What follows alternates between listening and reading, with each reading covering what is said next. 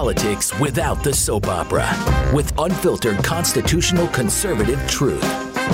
The Conservative Review with Daniel Horowitz. And welcome back, fellow American patriots and Minutemen, to the one and only CR podcast. This is your host, Daniel Horowitz, partially back in the house here for a brand new week of broadcasting. I am having fun on vacation, but for you guys, it is Monday, August 16th. I promised you I wouldn't abandon you completely this week. Wanted to give you guys a bonus show, but just warning you from my vantage point, pre recording this, the revolution could have happened already. But I figured, you know, because COVID is so fluid, we did a lot of shows the last two, three weeks on this the treatment, the epidemiology of everything, everything we're doing wrong, everything we're not doing right.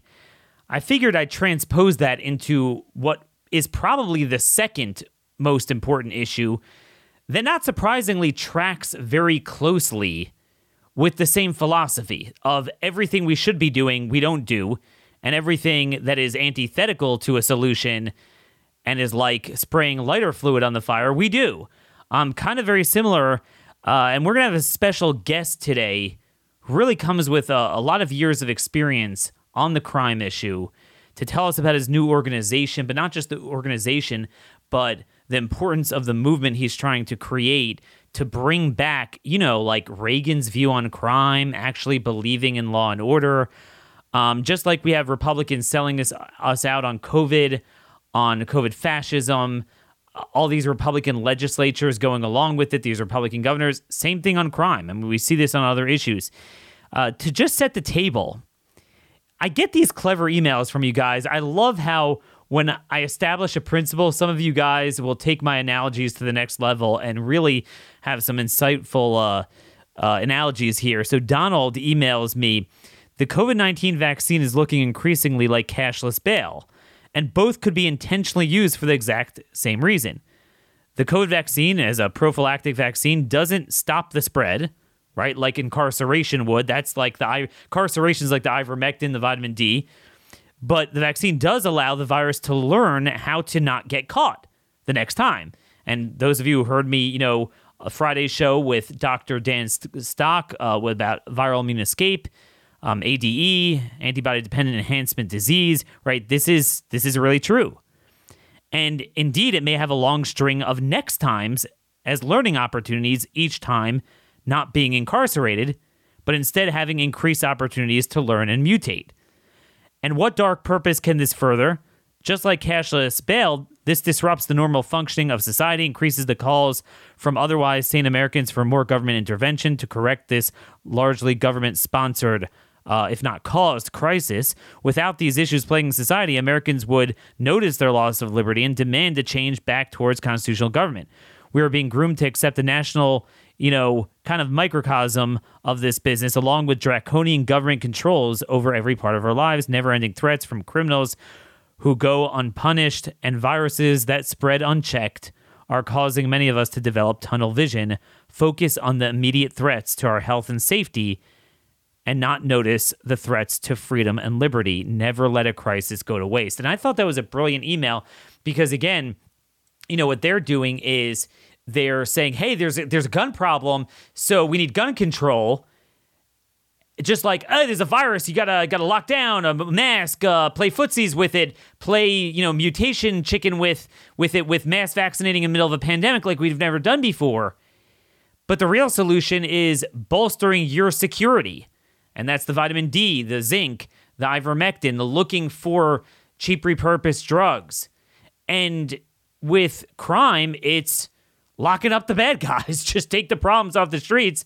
Um, we're seeing every day, we read stories of guys that are like on his fifth burglary and then got out early. This is a case in Chicago, happened recently, and then breaks into a woman's house and threatens to and d- rapes her repeatedly and says if you do a good enough job then i won't kill you and this guy could have totally been taken off the streets again and again in new jersey. There's a there's a recent case where a guy was let out because of covid. That's another way the two issues by the way merged covid jailbreak. Two days later he was arrested for murder. And this is happening over and over again. Now, the cancer started in the big urban areas, just like the mask mandates start in big urban areas. But what has been very disturbing, and, and you know my view, I've almost written off the urban areas, but this cancer has grown. And what particularly happened during the 2018 midterms, Trump was very unpopular in 2018. We got a big backlash, as typically happens in a midterm when you're in power. And Democrats swept into office in all sorts of places. And because it was this anti Trump vote, they reflexively voted down ballot for these alt left Democrats, even in areas that maybe they're leaning Democrat, but they're not like the urban areas. They're typically, you might have had a Democrat prosecutor, but it was a traditional one, it wasn't a Soros one. But now in places like Northern Virginia and and other places, we're having Soros prosecutors not just in the urban areas, but in the suburban areas. Now, with us today to explain this is a guest that some of you should remember. We've had him on two, three times. Sean Kennedy, he's my resident expert on all things crime. He's a fellow at the Maryland Public Policy Institute, but he's also the president of a newly formed Virginians for Safe Communities. It's safecommunitiesva.com if you want to check it out. Hey, Sean, thanks for joining us today. And you're a Maryland guy. What's up with this Virginians for Safe Communities? Hi, my, yeah, my, uh, thanks, Daniel, for having me. I, am actually now a resident of the Commonwealth of Virginia. Uh, of all things, crime drove us out of uh, where we lived before in the district, and uh, the fact that there were gunshots outside when my wife was holding our child uh, made it an easy decision to get out of the uh, get out of the district. But unfortunately, those problems are following us everywhere as we've seen over the last year and a half, murder and violence of all kinds are skyrocketing.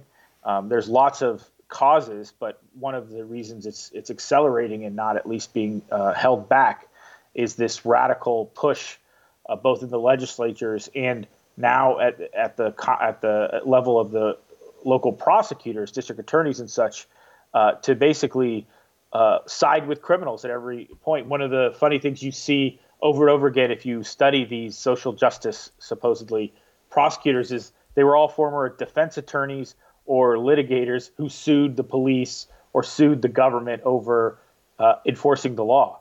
So they clearly come with a bias. They've almost never uh, prosecuted a felony case, and if they've ever been on the other side of a felony case, they were the defense attorney. So uh, we now have about 75 of them across the country. And in 2019, because it's an off year cycle here in Virginia, three of them uh, took office in the Northern Virginia suburbs of Arlington, Fairfax, and Loudoun. And for people who don't know where those are, uh, that's where Dulles Airport is in, in Loudoun County. Uh, Fairfax is the largest suburb in the uh, area outside of DC, um, about over a million point one people. And uh, these DAs are now taking their agenda uh, to the courthouse, and that means ending cash bail. It means uh, diversion programs for even dangerous offenders, and in one case, just absurdity. I mean, they they often campaign on you know ending uh, marijuana um, possession cases, you know, and people always assume that means a dime bag or something small like that.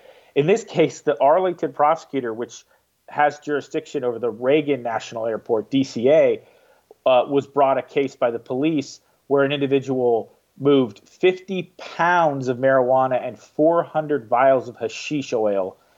And she gave him a plea bargain where once he completes treatment, he will uh, uh, be allowed to withdraw all his pleas and only have a misdemeanor at worst on his record. And as we know, that creates a cascading effect of you know leniency because then you know your criminal points don't pile up, and you know the story of all these cities is it's the people with the drugs, the firearms charges, the parole violations over and over again. Those are the ones every every heinous murder that we kind of report on. They have the same type of profile, so that your murderers, your rapists, um, the, you know the um, you know all these like knockouts, these brutal beatdowns that are caught on you know by the NYPD on these surveillance videos in New York City, the subway attacks. Every one of them, you see, they have that profile, and then you look their look up the record and like, hey, they barely served any time for any of this, and and they were just let out. So th- these are the people we're seeing. Um, here's my question to you. So so you started Virginians for Safe Communities to get rid of um, Soros prosecutors, beginning with those three. Um, so could you tell us about what you hope to do? And I want you to answer the question to describe this organization so people could maybe uh, help support it. It's it's really, uh, in my view, more important than presidential elections at this point um, in, in, our decentralized system um, and the feds being irremediably broken. But I want you to answer it in the prism of this question.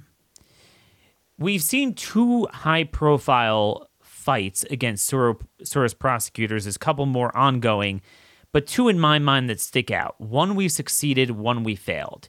In Philadelphia, you have the granddaddy of them, Larry Krasner, uh, the guy who literally loves criminals. There's never, you know, leave no criminal behind. And you had a challenger. We had, is again, Democrat primary Guy was more law and order oriented, backed by the police, and he was crushed. But then you go down to Atlanta, where you had that Soros prosecutor, and there is, and I'm done, I'm forgetting her name, you know, a female, um, black female prosecutor defeated him in a primary. And frankly, she's pushing to get tougher on gangs than even a lot of Georgia Republicans are. So what what's what have you learned is the right way to do this and the wrong way to do this? Well, one of the things is you have to match your strategy to the local conditions. It is not totally fruitless, but it is certainly a waste of resources and a reach to approach uh, an urban, uh, large cities uh, problem and basically talk to the voters like they're suburban middle class people and what they're concerned about.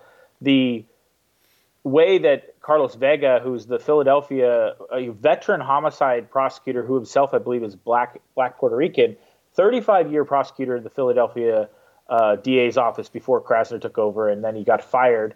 Uh, and he's suing Krasner right now over this, and he ran. He basically raised no money, and I talked to Carlos. I like Carlos, but he raised no money, and uh, whoever was really day to day running his campaign didn't get him out there. He didn't knock on doors. He didn't really explain himself to the media. He didn't have any specifics.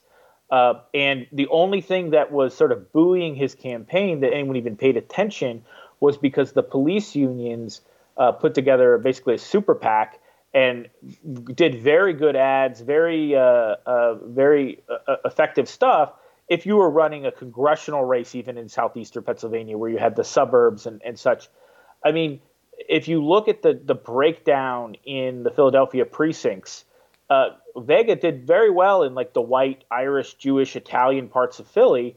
Uh, he got killed in the progressive hippie parts near UPenn and stuff, and just destroyed in the black neighborhoods because uh, progressive activists went out and spent a lot of time making sure that high propensity black voters were afraid of Carlos Vega and the police unions, and they could easily tag him as just a pawn of the police unions. So optically, they sort of screwed the pooch there by allowing the uh, uh, the perception to be that Carlos Vega wasn't uh, out for their interest or out for for uh, you know tough on crime or whatever, but out because whatever the police are doing, and obviously they have a negative opinion uh, of them in a lot of these neighborhoods. So the that was a politically boneheaded move in a way. And, and, of course, they didn't realize that they were, you know, doing that until it was too late. So that was hard. And we see sometimes these sort of like uh, chaotic, uh, quixotic uh, races in, against Kim Gardner in St. Louis, another veteran homicide prosecutor with no money, ran against her in the Democratic primary and got crushed. And Kim Foxx basically had no opponent, I believe, in the Democratic primary, but then got a Republican judge to run against her in Cook County, and he had no money, and also his message was a little too hardline, I think, and, and didn't uh, fit there. I mean, you, you, the the community concerns always come first, as Tip O'Neill said. All politics is local, and if you don't put it through that prism, people aren't going to listen to you. And I think we need to tailor our message about crime and justice and all those things to who the people are who are who are being affected by these policies. Uh, we can't just sort of uh, rubber stamp it. The the problem with Soros' effective uh, strategy has been it doesn't matter what the demographics or the concerns or whatever the local local media are. These are hyper local elections, and they're almost all in highly democratic areas. So the general election is never a fight. All he needs to do is win the Democratic primary. And knowing that they're hardcore activists and most people are uninformed about these kind of races that are even down ballot on the primary ballot, they uh, can, you know, spend millions of dollars, you know, telling a fairy tale to, to the voters they need to vote for them, win the primary, and then the, the show's over. In Arlington County, here outside of D.C., uh, the woman beat an incumbent Democrat who was traditional law and order, not like you know Jeff Sessions or anything, but but but a, a reasonable person, and uh, she beat the other woman, the the incumbent, because she engaged activists. She got all the Soros money. She flooded the airwaves. Mm. The idea of a prosecutor's race in a primary running TV and radio ads is is unprecedented until the Soros money came in. Wow. It, it just never happened. They're spending millions of dollars when the average, even large jurisdiction DA race in this country, if they spent ten thousand to fifty thousand dollars, that's a heck of a lot of money. Until recently, and now it is frequently the case where a Soros prosecutor's campaign has millions of dollars, either directly or indirectly, for it. That that's very sobering because again, if, if Soros is spending that much money, it, it kind of proves my thesis that the, these races in some ways are more important than the big national elections because that is going to determine your safety in your area, and that's really the biggest issue. Are you are you starting to see momentum in the pendulum swing? You know, I'll never forget. I had this conversation with Heather Mac Donald when everyone was just salivating on the so-called right over the First Step Act and the entire agenda around it, the de-incarceration agenda that people on the right bizarrely um, jumped on the Soros train. And she was like, "Look, you know, it just might have to get bad again." And and people forgot what it was like, and you know, before the early '90s, and might have to go back to that in order to really uh, get things right again. Are you? I mean, it's gotten worse than I could have imagined this quickly because what I'm seeing, I mean, I'm a little bit biased. I'm right outside of Baltimore, so it legitimately is worse than it ever was in the 80s and early 90s. Um, it's really, really bad, but I think that's a lot of places. Are people waking up to that? Slowly. I think people are where uh, I, I, would say I was in 2016. I wrote an op ed um, in the Washington Post that got a lot of pushback uh, actually directly by the Koch uh, machine, um, saying that crime is rising and that Trump's comment in June and May of that year that had been PolitiFacted uh, as pants on fire was actually true because PolitiFact had, was looking at data all the way back from 2014 and over 2015 and 2016 the data had shifted and PolitiFact didn't realize that the FBI national data at that time was only updated every 18 months. So they were using super old data, and I went to city level data and showed that it cities homicides particularly were rising dramatically. They rose about 20% over those two years, 23% actually. Um, and I showed that, and, and, and, obviously they got a lot of pushback from these people because they didn't want that to be true. It can't be true. It just can't be true. Um, but that is the same thing happening there. I ended that piece going, it's not exactly clear what's happening here, but you can't make up your own facts and deny that it's happening. I think that's kind of where the voters are now. Uh, why is it happening? Who's doing it? What's going on? And so there's this debate uh, that we see, particularly the, on the left and the progressive wonks, who went through the stages of grief effectively um, when the murder spike became apparent first they said it's not happening and what you're saying the data yeah. doesn't bear out after George Floyd this couldn't be the cause blah blah blah blah then they said the the funny one of course is it's all these people buying guns it's because there's so many guns on the street and it's new guns and of course there actually a study came out by serious academics who were actually probably trying to prove it was guns. yes in found California. out that it wasn't guns and guns had very little to do with it and uh, then of course it's COVID 19's fault. But but if you actually do it, and we did do it, uh, I did do the analysis for this that the uh, that the real break point was in June, late late May and June when the murder started skyrocketing. It wasn't in um, uh, March or April, yeah. March or April. That's I mean there was a there was an increase, but the increase, if you actually look over time, started in January and it went very slowly up even through uh, March and April, uh, and then it just takes off in uh, in June and uh, through the rest of the uh, 12 months. So the 12 months, June to June, we have seen roughly a 35% increase in homicides across big cities, and in some places that's actually accelerating this year, uh, not dec- not going back closer to norms. So we're still increasing. And just to give people a scale of that is even though the murder spike started roughly in May and June, though there's a little bit of an increase earlier than that, the, there was a 25% increase in murder all of 2020 combined, the whole year.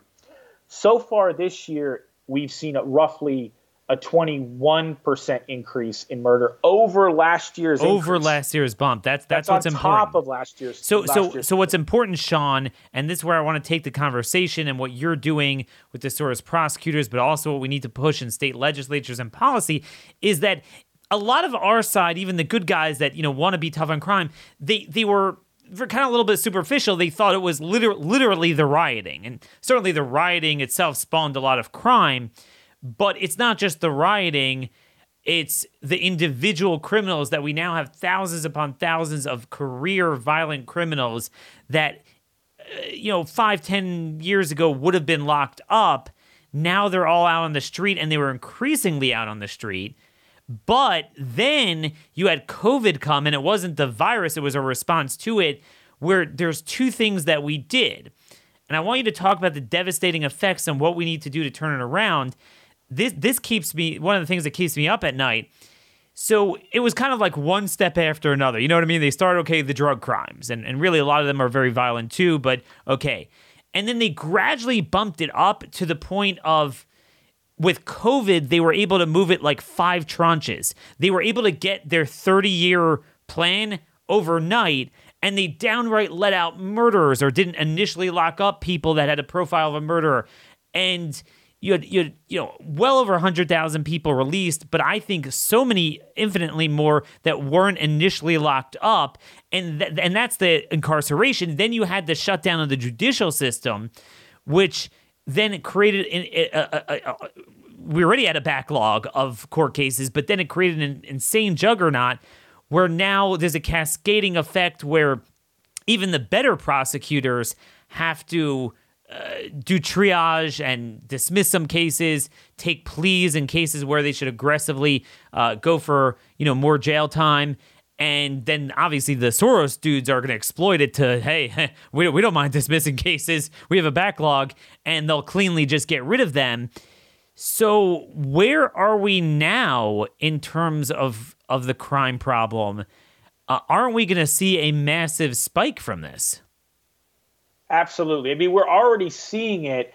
Um, and, and one of the things that people don't understand when they look at crime data is it is all dependent on reporting and the quality of the uh, police, but that is obviously influenced by what we're talking about with the prosecutors, the quality of the reporting in the sense of is this actually what occurred or is this what it says on the paperwork?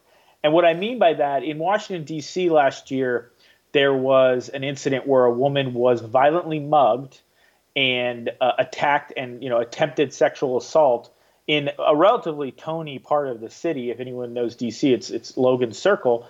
And when she was attacked, the police came to the scene or whatever else, and eventually, because she wanted to follow up with what happened to the perpetrator and everything like that, she gave a description to the cops. Obviously, left the scene and all that.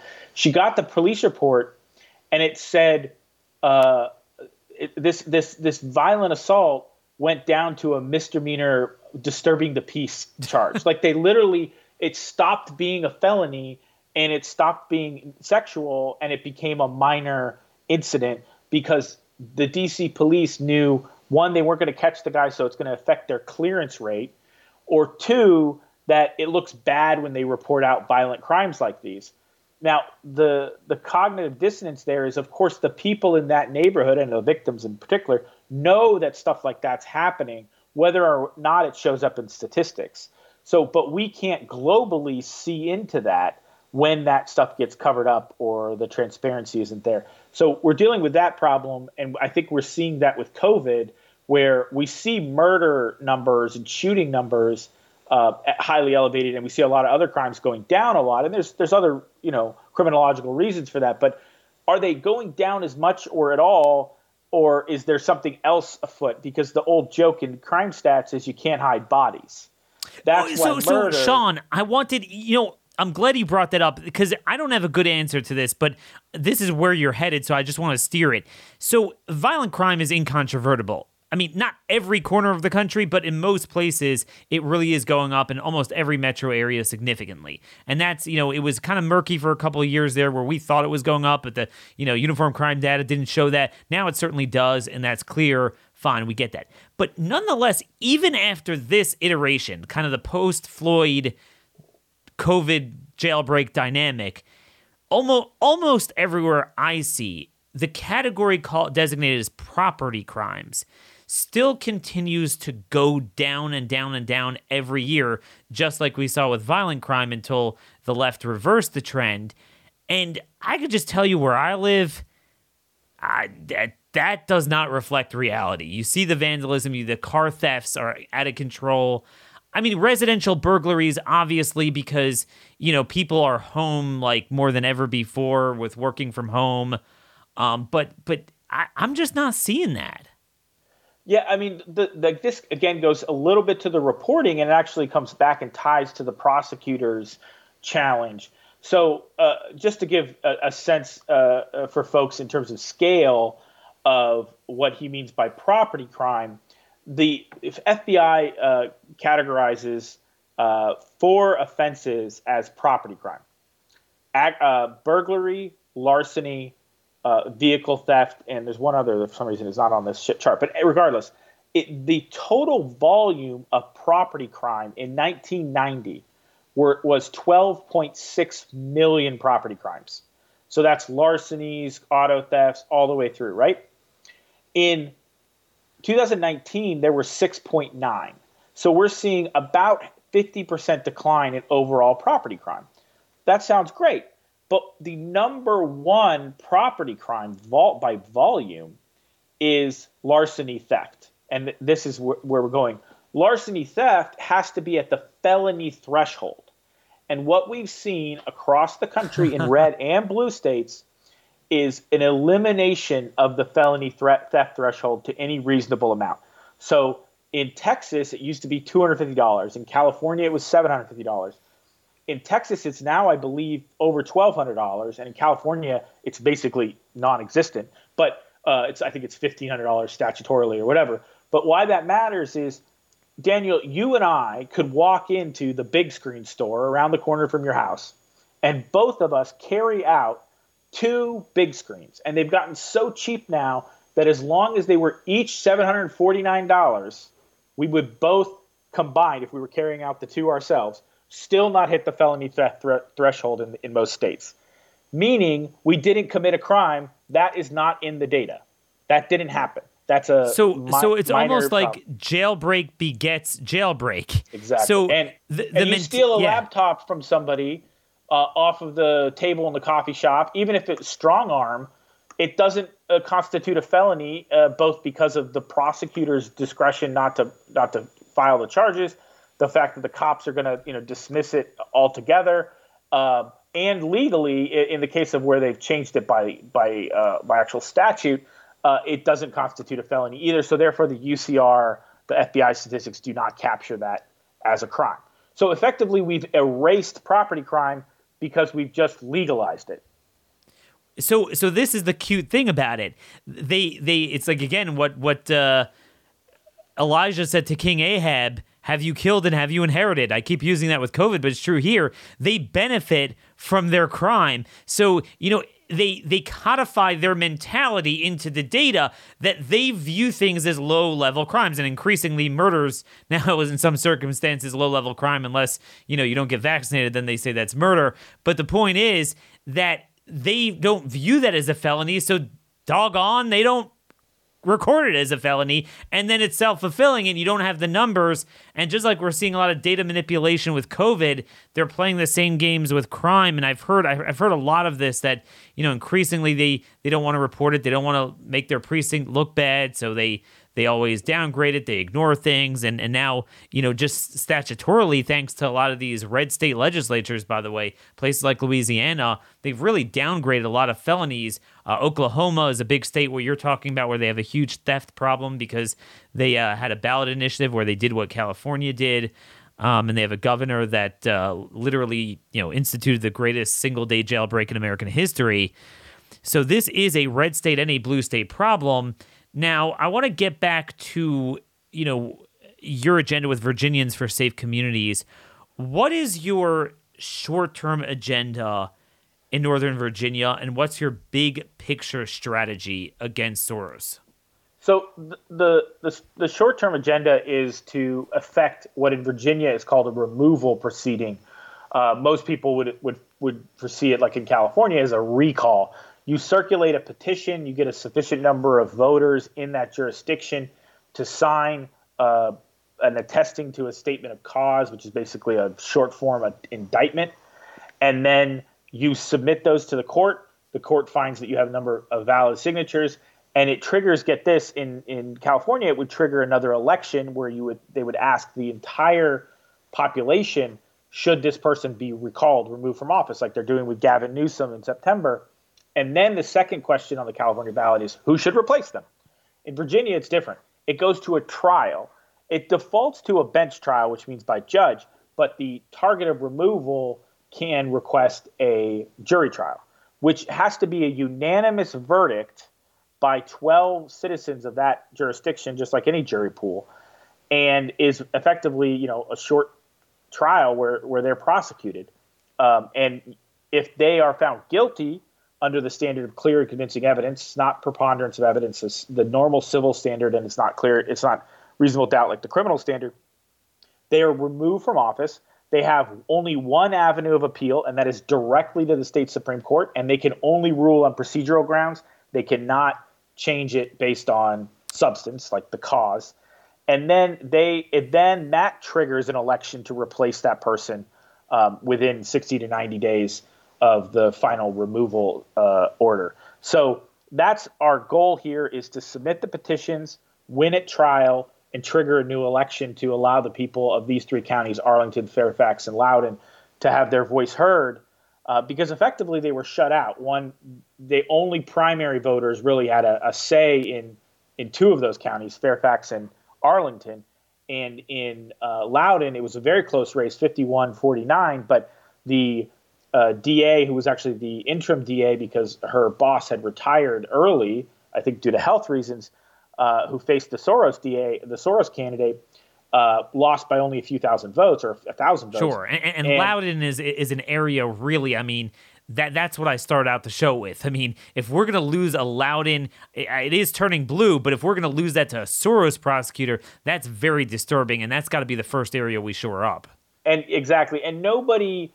Uh, nobody who vote not nobody but but a very few people who voted understood her agenda. Yeah. her name is Buta Biberaj and and no one really understood her agenda and uh, and knew how that change was going to affect that. So one of the outcomes and this should shock people and this is what I'm talking about in terms of localizing an issue is in Loudoun a middle class to upper middle class areas you know exurb of, of District of Columbia what is this woman doing she is dismissing or diverting domestic abuse assault cases. And these, by the way, if you understand criminal law, if somebody declines to prosecute or seek charges against their abuser, uh, the charges are dropped. So that's not the prosecutor's problem anymore, right? You you did mm. that.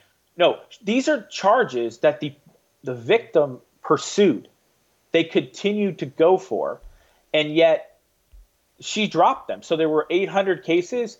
400 of them were dismissed out of hand, and almost and only uh, 66 resulted in guilty outcomes whatsoever, pleas or anything else, and the remainder were diverted or delayed for years. Well, that means that person is now a threat to the person pro- uh, uh, pursuing charges.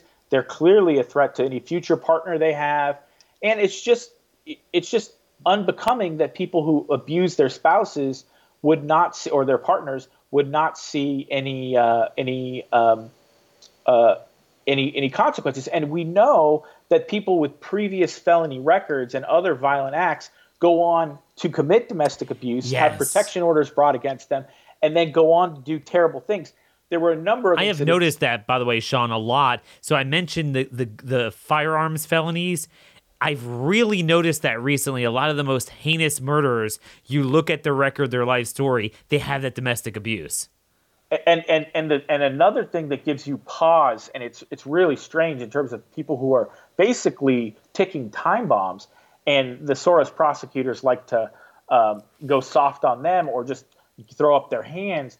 Here in Fairfax County, where I live, the prosecutor's name is Steve Descano, and this individual is all in on, on all Soros things, ended cash bail unilaterally. By the way, this is this is crazy. Unilaterally raised the felony threat threshold. Just said, I know it statutorily says uh, thousand dollars in Virginia law, which was by done by the liberals in Richmond, by the way. Still not high enough. So it's fifteen hundred dollars, and actually, I'm not going to prosecute any theft really at all. He just wrote a memo and put it on his website saying, no, I've changed the threshold but on top of that, he has ceased prosecuting serious misdemeanors. Virginia is a little strange in that the DA's office doesn't have to prosecute them, but they almost all do. And so they, he's forcing cops and the actual victims who reported the crime to be the prosecutors. The judges in Fairfax County have not taken kindly to this and have dismissed cases and, and chastised him repeatedly for stuff like this. But one of those crimes, so these crimes that he's dismissing, by the way, are DUI, reckless driving, and a series of other, you know, serious offenses. One of them is animal cruelty.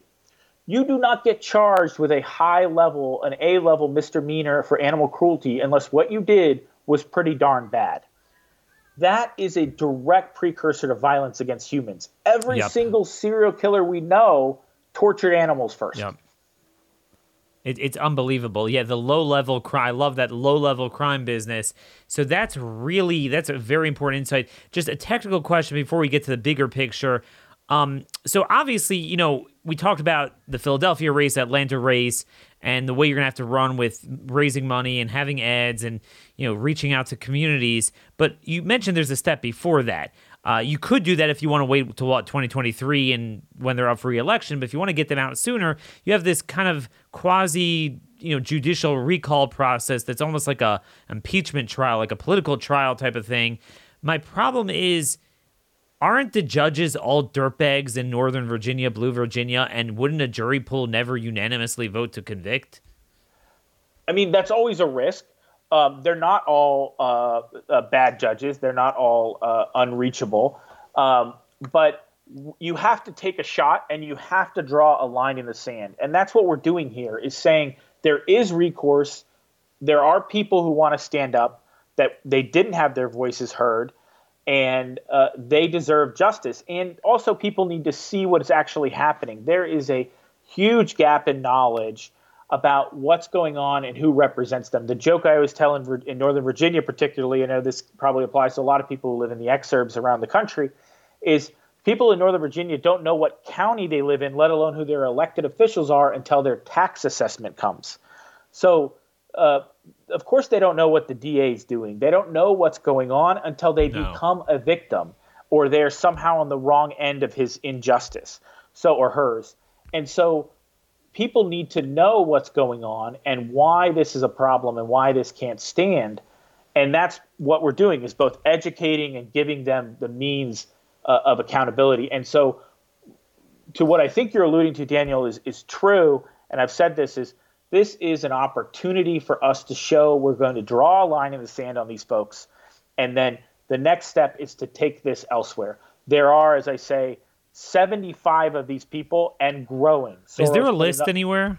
Uh, I could I could show you. It's it's a little uh, it's a little murky because there's a group called Fair and Just Prosecution. You can look them up. That is basically their think tank clearinghouse social club, and they they issue they issue letters all the time that um, that have signatories on them. Not all of them are prosecutors, but from my uh, analysis, I've I've come to about 75 of them are currently elected. But again, in the next cycle, we will see another 20 to maybe 30, 35 elected uh, in 2022 at the very least, uh, if nothing happens here and nobody stands up, because the traditional prosecutors have no finance financial means. They have no way of explaining what's going on, and uh, in a lot of these jurisdictions, it's really just Democrat on Democrat violence, and therefore, you know, whoever goes the most hard left wins. I mean, we just saw this in uh, Philadelphia, obviously, where a law and order message fell flat for various political reasons, but it wasn't that it didn't have resonance. But people know we can reach Democrats. I'll give people a statistic that I think they should uh, really look into because they don't recognize this.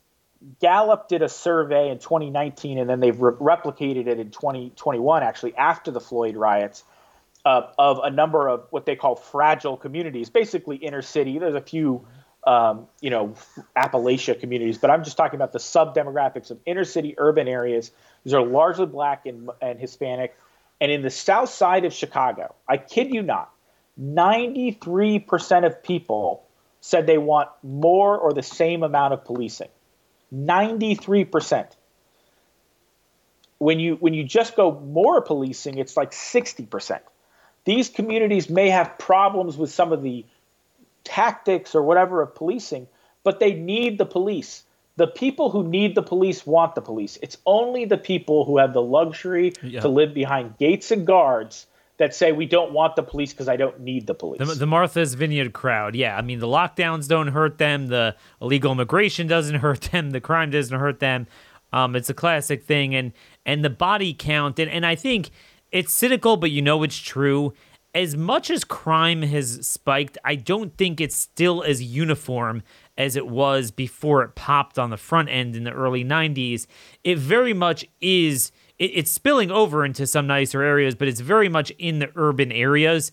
And these and white liberals in particular, they just don't care. They re- that's the truth. They really don't care. Hey, ain't our people getting killed. Like all the people that accuse everyone else of being racist, they're actually the ones that they don't care.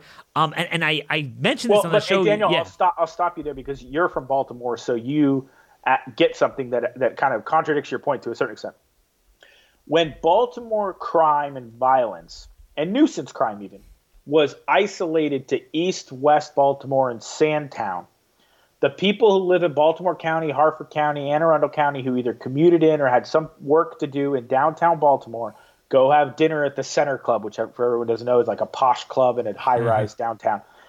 Those people who get off the interstate were like, I'm not going to West Baltimore. Why do I care what the murder rate is? That doesn't bother me then the crime has taken over those areas. As you speak to one of the posh hipster areas in Baltimore, it's called Fells Point. It is Point, now being overrun by violence. The Little Italy's overrun by violence. Up by where you live, uh, a Jewish, I believe, he's Israeli guy was murdered at his front door. Like there's this this stuff is spreading. It, it, it is it is spreading because and people then it, then it's hitting home that it may not yes. be where they live, but it's where they go. And, and so, this is why you're right that now is the time to strike because it is being brought home. Because it used to be it was a targeted jailbreak. Now there's no safety net. Like if you look at the amount of violent criminals that have been released, they get a vote. I mean, they're going to act. They're going to commit. There, there's no, you can't hope that away. And there is nothing. I don't, you know, the juvenile crime. And it's funny. I'm glad you mentioned that story, and I think you have it elsewhere, but the Baltimore thing. So people say, "Oh, I'm not going to that part of Baltimore." Well, as you well know, from my side, you go you go from the north down in from the county, so you go on the JFX. And when you get off the, there's only one way to get there.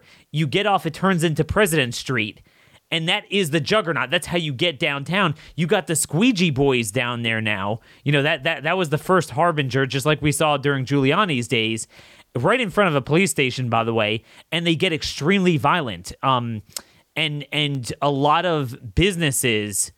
My brother-in-law has a you know accounting firm down there. The, the clients have said they will not come. They absolutely will not come there uh, because yeah. you need to go there to to pass through that, and they, these guys get violent. Well, uh, Daniel, I'll leave you with this, and this is this is a, a, an insight that somebody gave me. I, I've sort of pithied it up, but I, I made a comment at a conference. I said you know, eventually when the bodies stack up, people are going to take notice, and and and that's what happened with Giuliani in the early '90s. He lost in '89. It was really bad, obviously already, but he still lost for headwinds. People were still like, "I'm not voting for a Republican." Oh my god! And then it, by '93, when they had at this point uh, five consist- consecutive years of 25, to, you know, 23 to 2,500 murders a year, uh, Giuliani was voted in but this fellow said to me, no, it wasn't the bodies. Those were happening in the Bronx. They're happening in Bed-Stuy. that wasn't Times Square. I don't care. It was the trash in the street, not the blood in the street, that got Giuliani elected. And that is kind of where you're going with it. Is in Baltimore, the city isn't over the uh, over the over the moon because there's shootings over the drug trade in bad parts of town that you can avoid. But when you can't go downtown without being accosted, robbed, or whatever, people are like, uh, "There's a problem here." Yes, yes, that that that's what it is, and you're seeing that in in Manhattan, Upper East Side. You'll have these really expensive uh, apartments, and they'll have the needles and the drugs and the homeless right outside there. And there's nothing stopping it. You got the subway attacks. You got Times Square. You have shootings now, broad daylight. Um, Republicans would be stupid not to jump on this. Final two minutes. Um, I've done a lot of work. My audience knows this already on Republicans just being awful and buying into this jailbreak. You just wrote an important uh, column that I want everyone to Google. Sean Kennedy losing the victory over crime. Very important um, article there. Uh, do you see any signs that Republicans and Republican oriented interests are changing their tune and like, yeah, Sean and Daniel, you were kind of right. Wow, yeah, crimes are really going up. We need to get off this jailbreak criminal justice deform ramp. Yes and no. I mean, the short answer is yes. Like I point out in the piece, in 2019, the New York Republicans uh, took a stand against the bail reforms and and the discovery law, which, by the way, people don't know in New York, everyone talks about the bail reform, but the discovery law there is much worse. It allows defendants to visit the homes of rapists where they raped them. It allows them to get the contact information of witnesses. It's unbelievable. But um, the they, they, took a stand against that uniformly with law enforcement and the pro- most of the non-Soros prosecutors and said, "Hell no!" They still got rolled because the Democrats are supermajority in both uh, chambers, but. Um, but we saw that there. We're seeing a movement to a certain extent. I know in, in one of your pet projects in Oklahoma, pushing back on the shoplifting stuff. I mean, we lost, but in California, they had Prop 20 in 2020 uh, to uh, try to repeal some of the the leniency laws that that George Gascon and some other people put in place. Um, it, it, lost, uh, but you know they they put up a fight that was valuable. They didn't have enough money, and that's one of the big challenges. Is the forces of law and order are grassroots people thinkers, average Joes, and we have at base public opinion on our side, even amongst Democrats when you really get down to it. But they have the money and the institutions that have basically decided to do this. So with the Republican Party, as I point out in the piece, the challenge is that the Koch network, et cetera, has infiltrated so many of the institutions of the right and pay, bought them off is the best way to describe it. Um, and and therefore there's very few voices that are prominent yeah. that will speak up. Tucker Carlson's an exception. Sean Hannity seems to have made a turn on this. If you go back and Google him on crime, he'll he'll talk all about right on crime how great it was a few years ago, and now he's switching. But um, that those people are, are are pushing back to some extent. But uh, they were all afraid of of the of Trump, and they're still afraid of Trump, even though it really wasn't Trump. It was you know uh, Kushner, et cetera. That um, uh, that that phenomenon is now being uh, reversed to some extent. Uh, but we need to keep the pressure on, and we have to hold, especially the GOP leadership right now, who are trying to use crime as their winning edge in many of these political races here in Virginia, and then yeah. we'll see nationally in 2022 to you know needle and knife the Democrats. That they actually have to mean what they say. Yes. They use the phrase defund the police. Oh, they God. use the phrase they use the phrase, you know, like pro criminal, whatever, but they don't actually mean they're going to reverse those policies or what that is because sure. either the Kochs are holding them back or they just don't have the political stomach to make that argument. And uh, we can't allow the Republican Party, I hate to say, I'll put it bluntly, to do what they did to the Tea Party, which is they rolled them. They they captured Co-opt their the message. message, co-opted it, ran one an obscene amount of state legislative seats, and I'll be honest, state legislators were much better, but they won Congress. And then Paul Ryan and all these people had no intent on do, on on actually tackling Yes. the debt without adding new entitlements or or doing that. They just used it as a cudgel. And what what what reveals that is on crime and on uh, spending is how much money they let Trump spend, especially with COVID and with other things even, uh, or they were going to let him spend if he gets the infrastructure package through, and uh, with obviously what he did with COVID and uh, what he's done on incarceration, bec- because they didn't really mean what they said back then. They just knew that it was a way to power, and we need to make them s- see the fact that we will hold them accountable if they Yes. don't hold up their side of the bargain, and they have to give us specifics. Just soundbite strategy about Yes. defund the police is gibberish. Yeah, I- we gotta force them to talk about incarceration, jailbreak, the numbers. The police is always a lovey-dovey thing. Republicans, at least rhetorically, never moved off of that. A couple were into the police reform business, but for the most part, you know, that was always like being pro-military too, in an abstract sense. That doesn't tell us much. Where do you stand? Do you believe fundamentally? In general, you know, there's exceptions on all sides, but on net, fundamentally, do we have an under incarceration or an over incarceration problem? And that is the IQ test in one question for me um, as to where someone stands.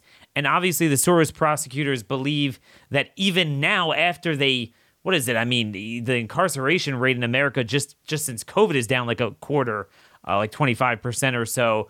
Um, and then that's after a number of years of, of a downward trajectory, especially at a federal level, but a, lot of individual states.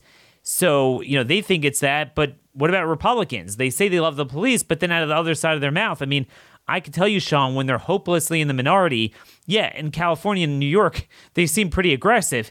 But then when they actually can make a difference in Oklahoma and Tennessee, Louisiana had a whole jailbreak fest just this past term. Uh, they, they're they're stuck on uh, stuck on stupid. I mean, they're keep they're keeping on it. Even even Florida, they passed some stupid juvenile expungement bill. Luckily, the governor uh, vetoed his own party on that. But uh, the, what what I think that tells you, Sean, is that the Koch network, the Chamber of Commerce gets in on this a little bit in some some cases. They're very strong in these legislatures. Absolutely, and they and it. One thing that people don't realize is that your state legislator is a part-time job. Their real job during the day is they're a realtor or a lawyer or an exterminator or something random, and that's what they make money on. They don't make much money being a legislator. They actually have to take a three-month vacation because they only legislate for a few. They don't know jack about jack in most cases. They certainly don't know much about crime or any of these things. They have a gut instinct, but they're easy to sweet talk.